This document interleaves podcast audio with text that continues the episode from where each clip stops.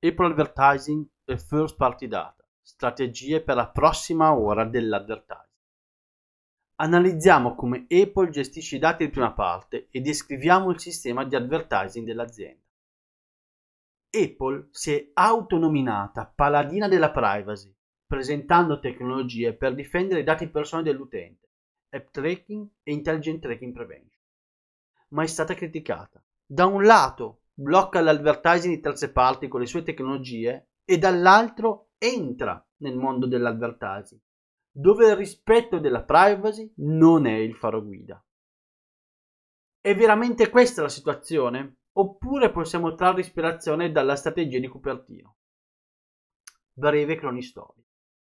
Apple entra nel mondo dell'advertising nel 2010 presentando iAd, dopo aver acquistato all'inizio dello stesso anno 4 wireless per 275 milioni di dollari. L'esperienza di iAd fu disastrosa e il progetto fu chiuso in soli sei anni per spostare l'esperienza fatta su Apple Search Ads. Nell'agosto 2022 viene aperta la ricerca di personale per la creazione di The Most Privacy Forward Sophisticated Demand Side Platform Possible. E nello stesso mese viene registrata una presenza straordinaria di Apple a Cannes, l'evento più importante dell'advertising. Infine, ad ottobre 2022, l'azienda aumenta il numero delle posizioni pubblicitarie all'interno dell'App Store. Le attività di Apple hanno generato i soliti titoli da clickbait. Cupertino entra nel mondo dell'advertising. Apple è nel mondo dell'advertising da 12 anni. Analizziamo l'ecosistema di Apple. Sono passati 6 anni da quando Apple ha stabilizzato la sua piattaforma di advertising. Per il mondo della tecnologia, questa è un'era geologica. Nel mentre l'ecosistema dell'azienda si è ampliato. TV Plus, presentato a fine 2019, Fitness Plus, presentato a fine 2021, iTunes, confluito nell'app Music nel 2021. App Store è un lontano parente della prima versione lanciata nel 2008, ora è organizzato con tematiche ed esteso a macOS X. Apple Arcade, disponibile per iOS, iPadOS ed Apple TV. Inoltre, in questi mesi l'azienda ha annunciato che trasmetterà in streaming le partite di baseball e di soccer. Apple deve rivoluzionare la sua piattaforma di advertising se vuole competere con Netflix, Amazon Prime Video, Disney Plus, Paramount Plus, eccetera. Perché tutte stanno proponendo o pianificando abbonamenti scontati grazie alla pubblicità. Perché stupirsi se Apple assume talenti per creare la sua DSP? La risposta più veloce a questa domanda. L'advertising non rispetta la privacy. Ma Apple è famosa per essere distrattive quando entra in un mercato e difficilmente sbaglia due volte un progetto. Ma può una piattaforma di advertising preservare la privacy dell'utente? Per capirlo, dobbiamo prima di tutto capire cosa sia la privacy. Spesso diamo per scontato che la privacy sia un concetto universale, ma, semplificando, oggi passiamo parlare di due visioni codificate di privacy. La visione legale prevede nelle varie legislazioni la possibilità da parte dell'utente di scegliere se i suoi dati personali vengano o meno raccolti, archiviati e analizzati dalle aziende con cui entra in contatto. Lato tech la privacy è l'impossibilità da parte di qualsiasi azienda di poter incrociare i dati comportamentali dell'utente tra le proprie proprietà digitali e le proprietà di terzi. Tradotto in modo più semplice, l'impossibilità che esista un identificativo univoco che permetta di raccogliere le azioni di un singolo utente come third party cookie e mobile advertising identifier o MAID. Sono due visioni diametralmente opposte vivono vite parallele ed entrano in contatto solo per il consenso utente, ma appaiono simili a molti perché raccolte sotto il cappello privacy utente. Apple non vuole impedire di raccogliere informazioni relative al comportamento utente fatte sulle proprietà digitali dell'azienda, i famosi first party dati, ma combatte la possibilità di unire quei dati con elementi esterni all'insaputa dell'utente stesso. Cookie di terza parte e Mobile Advertising ID sono identificativi utenti molto facili da ottenere ed archiviare. Essi permettono di ricostruire la storia online e parte della storia offline in modo estremamente semplice. Apple spiega nel dettaglio, in A Day in the Life of Your Data, come sono utilizzati i dati dell'utente dal mondo dell'AD E non solo. Perché Apple viene attaccata? Proprio a causa di questa dicotomia su cosa sia la privacy.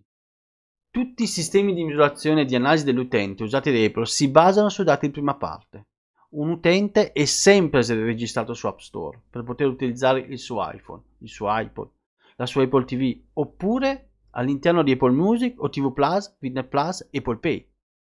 Quando fa una ricerca, quando scarica un'app, quando acquista un prodotto all'interno delle app, quando sottoscrive un abbonamento, utilizza sempre piattaforma della mela morsicata.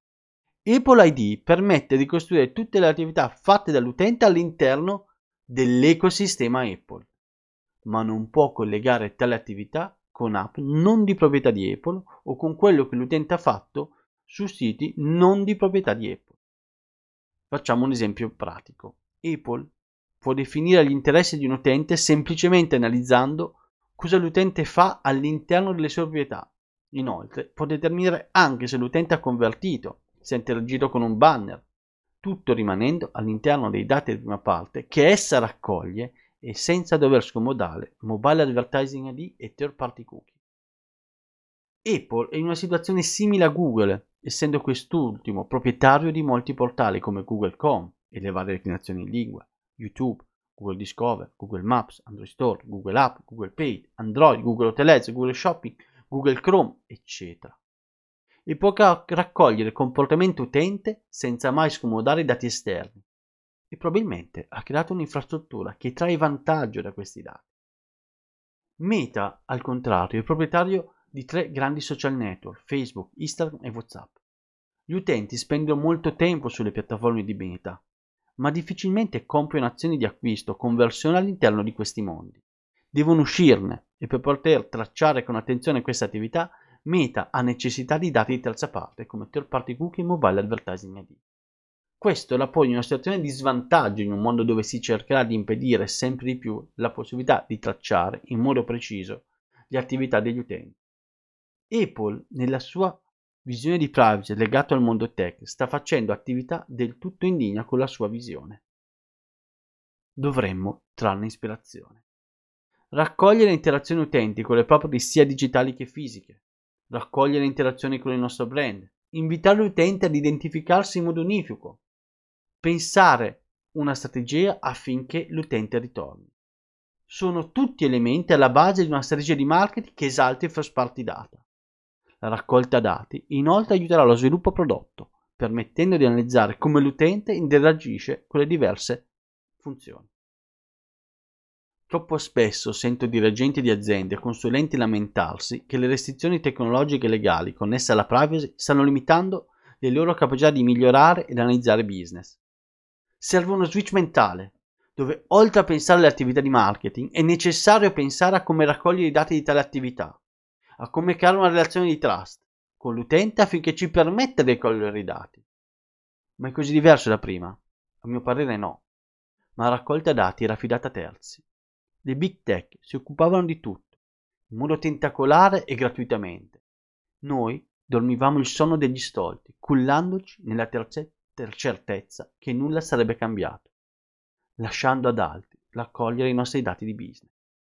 Voglio ripetere questa frase, lasciando ad altri raccogliere i nostri dati di business. Suona anche a voi stupido? Partite da una data strategy, da dei business case specifici e iniziate a raccogliere i vostri first party dati. Link della settimana. How Google e YouTube are investing in fact-checking. Google descrive le varie attività per identificare le fake news, ma soprattutto promuove l'International Fact-Checking Network, perché la lotta alle notizie false non può essere demandata alle big tech. Google ha donato 13,2 milioni di dollari. Casper, Netflix seek to suit holiday stress with in-store screenings. Interessante attività promozionale di Casper che invita gli utenti a vedere il film di Ned Slumberland direttamente nel suo store a New York Soho, consigliando di presentarsi in pigiama.